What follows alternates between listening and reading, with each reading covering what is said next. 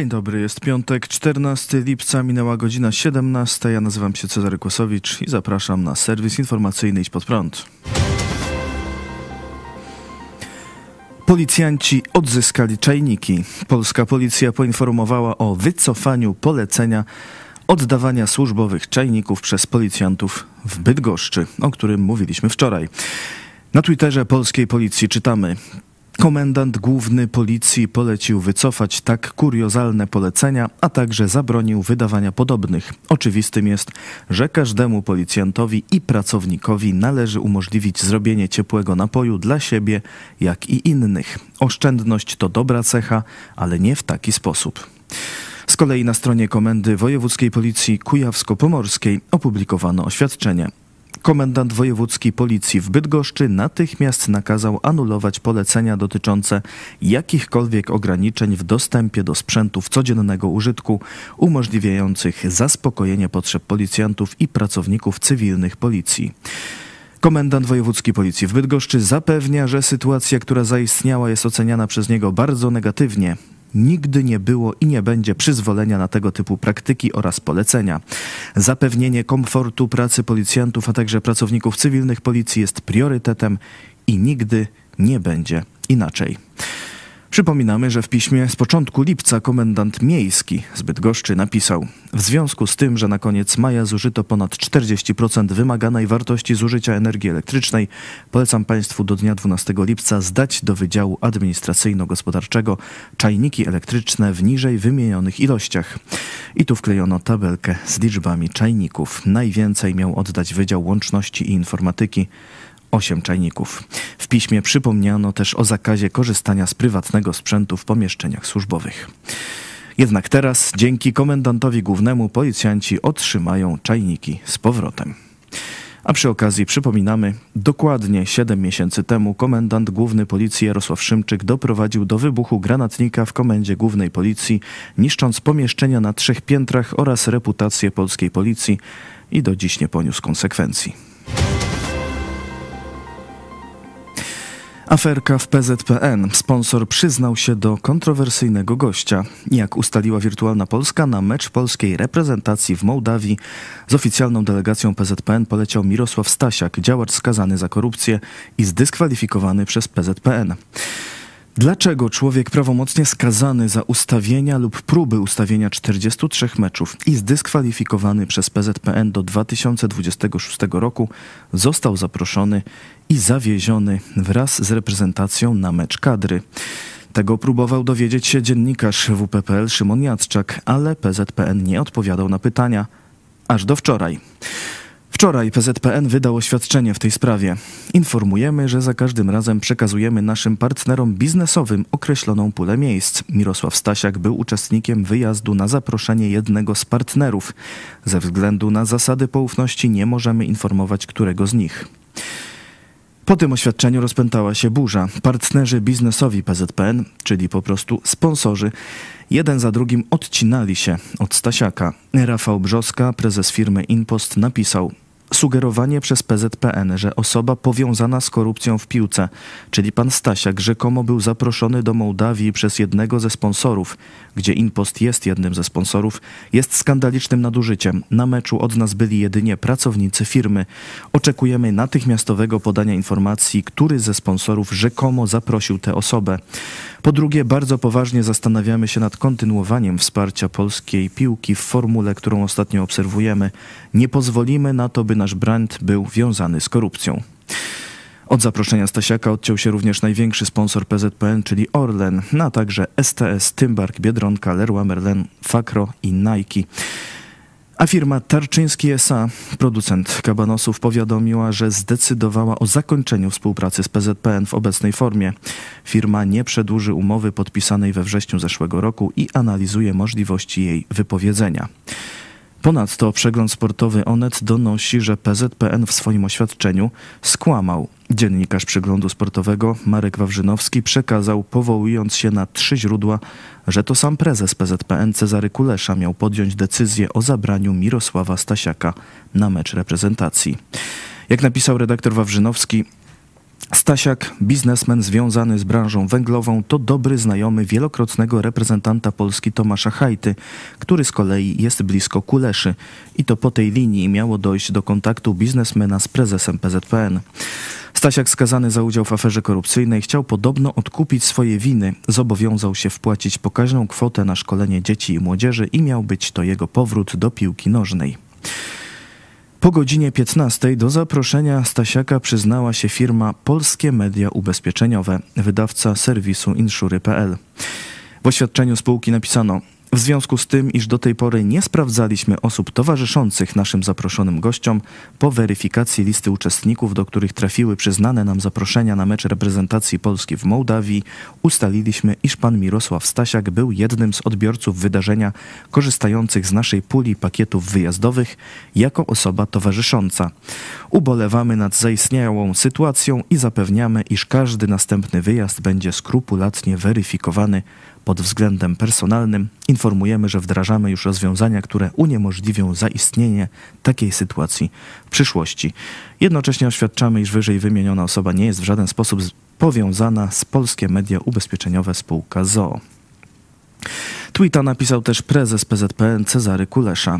Dziś firma Inszury.pl opublikowała komunikat, w którym wzięła odpowiedzialność za zaistniałą sytuację.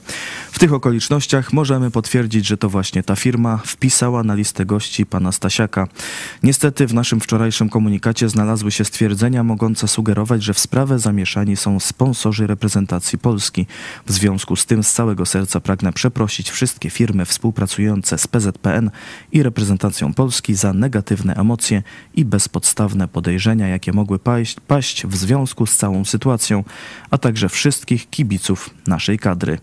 Jednocześnie podkreślam, że takie zdarzenie nigdy nie powinno mieć miejsca i jako prezes PZPN pragnę stanowczo zadeklarować, że podjęliśmy już stosowne działania, aby uniknąć ich w przyszłości. Agencja Bezpieczeństwa Wewnętrznego zatrzymała 18-letniego obywatela Polski, który planował zamach z użyciem pasa Szachida. O sprawie poinformowało dziś biuro prasowe ministra koordynatora służb specjalnych. Agencja Bezpieczeństwa Wewnętrznego zatrzymała mężczyznę, który planował przeprowadzenie zamachu o charakterze terrorystycznym w budynkach urzędów państwowych na terytorium Polski. Podejrzany utrzymywał bieżący kontakt z osobami, które podawały się za przedstawicieli organizacji terrorystycznej Państwo Islamskie. Zatrzymany działał z nimi w porozumieniu. Do zatrzymania doszło 16 czerwca na terenie województwa dolnośląskiego. ABW ustaliła, że 18-latek zbierał informacje i półprodukty do wykonania pasa Szachida. Postawiono mu zarzut udziału w zorganizowanej grupie przestępczej mającej na celu popełnienie przestępstwa o charakterze terrorystycznym oraz zarzut planowania przy użyciu materiałów wybuchowych przeprowadzenia zdarzenia zagrażającego życiu lub zdrowiu wielu osób albo mieniu wielkich rozmiarów. Zastępca ministra koordynatora służb specjalnych Stanisław Żaryn w komentarzu do sprawy powiedział, że zagrożenie było realne. Agencja Bezpieczeństwa Wewnętrznego zatrzymała osobę podejrzaną o przygotowywanie zamachu terrorystycznego na terenie Polski. Mężczyzna to silnie zradykalizowany konwertyta islamski. On przeszedł na islam w 2022 roku i w porozumieniu z osobami, które prezentowały się jako przedstawiciele organizacji terrorystycznej Państwo Islamskie, przygotowywał atak na terenie Polski. Materiał zgromadzony przez ABW wskazuje, że zagrożenie było realne.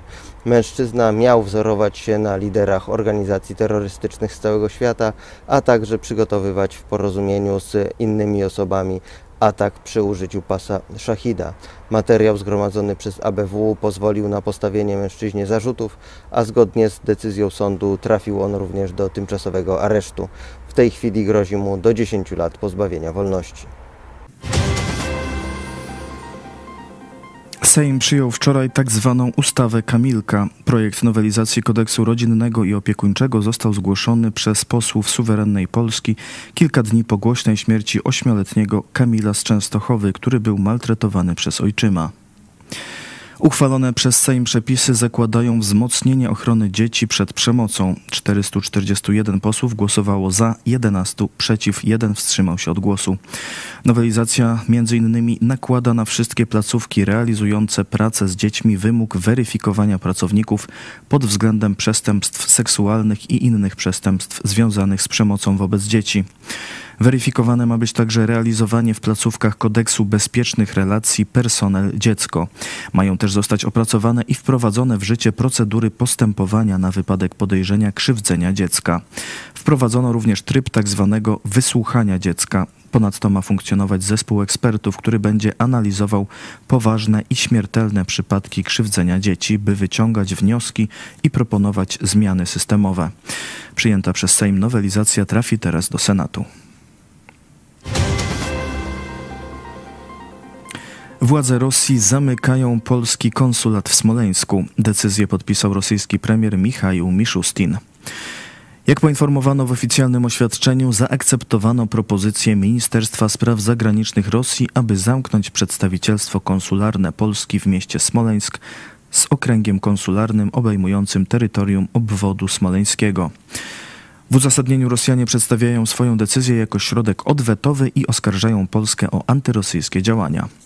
W wyniku nieprzyjaznych działań rządu Rzeczpospolitej Polskiej, które mają antyrosyjski charakter, podjęto kroki, by bezprawnie zająć rosyjską własność dyplomatyczną na terytorium Polski.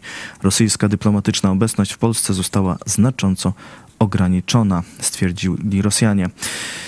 Y, Rosjanie mówią tu o decyzji z kwietnia, kiedy zgodnie z wyrokiem sądu władze Warszawy odebrały budynek bezprawnie zajmowany przez rosyjską ambasadę, która prowadziła w nim szkołę. Wyrok sądu nakazywał też Rosji zapłatę ponad 31 milionów złotych tych wraz z odsetkami za bezprawne zajmowanie budynku. Rosyjski rząd z niezadowoleniem wspomina też sprawę zamrożenia kont bankowych rosyjskiej ambasady w Warszawie.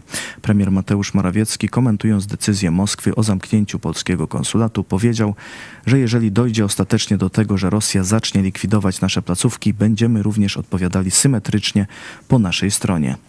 Polski konsulat w Smoleńsku opiekował się m.in. miejscem katastrofy samolotu prezydenckiego z 10 kwietnia 2010 roku oraz kompleksem cmentarnym w Katyniu.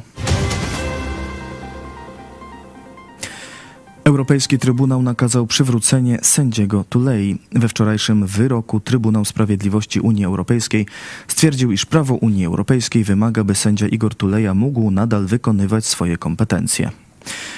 Sprawa dotyczy odsunięcia sędziego Tulei od orzekania w 2020 roku. Taką decyzję podjęła nieistniejąca już Izba Dyscyplinarna Sądu Najwyższego. Unijny Trybunał stwierdził, że tamta decyzja została oparta na przepisach, które Trybunał uznał niedawno za sprzeczne z traktatem o Unii Europejskiej. Sądy polskie są zobowiązane zapewnić poszanowanie tej regulacji oraz stwierdzenia dokonanego przez Trybunał i wyciągnąć wszelkie wynikające z tego konsekwencje. Sądy krajowe powinny odstąpić od stosowania aktu takiego jak uchwała Izby Dyscyplinarnej w przypadku, gdy z punktu widzenia danej sytuacji procesowej jest to nieodzowne dla zagwarantowania pierwszeństwa prawa Unii, czytamy w decyzji Trybunału. Trybunał stwierdził, że zasada pierwszeństwa prawa Unii nakłada obowiązek odstąpienia od stosowania wszelkich sprzecznych z tym prawem krajowych przepisów i orzecznictwa oraz że fakt niezastosowania przez sędziego krajowego tych przepisów lub orzecznictwa nie może prowadzić do pociągnięcia go do odpowiedzialności dyscyplinarnej. Sam sędzia Igor Tuleja w rozmowie z TVN24 powiedział: Oczywiście jest to jakiś sukces i miłe zaskoczenie, zwycięska bitwa. Natomiast wojna o praworządność, wbrew temu, co twierdzą politycy partii rządzącej, trwa. Niezależność sądów i niezawisłość sędziów nadal jest niszczona. Może nie w sposób bardzo widoczny, ale pamiętajmy o tym, że sędziowie są bezprawnie przenoszeni do innych wydziałów. Są bezprawnie wobec nich wszczynane postępowania dyscyplinarne czy karne. Sprawę skomentował wczoraj minister sprawiedliwości Zbigniew Ziobro. CUE e, orzekł, że e, polskie sądy mogą całkowicie ignorować, pomijać polską konstytucję e, oraz nie muszą kierować się wyrokami Polskiego Trybunału Konstytucyjnego. To jest może nie na pierwszym planie element tego orzeczenia, ale można powiedzieć sprawa kluczowa, która rzutuje na całość tego, co wypowiedział CUE.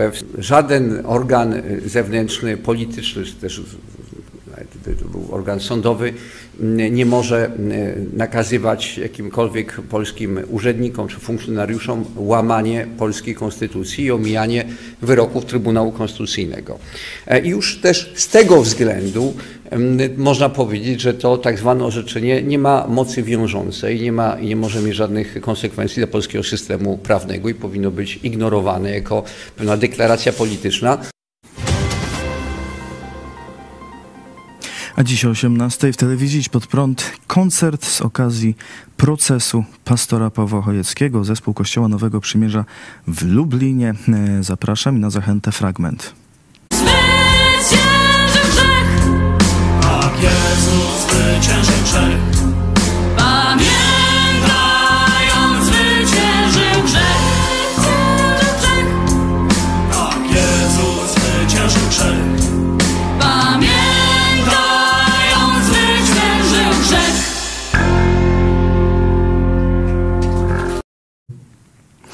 Cały koncert e, o 18. Na w tym serwisie to już e, wszystko. Kolejny serwis w poniedziałek o 17. Zapraszam. Do zobaczenia.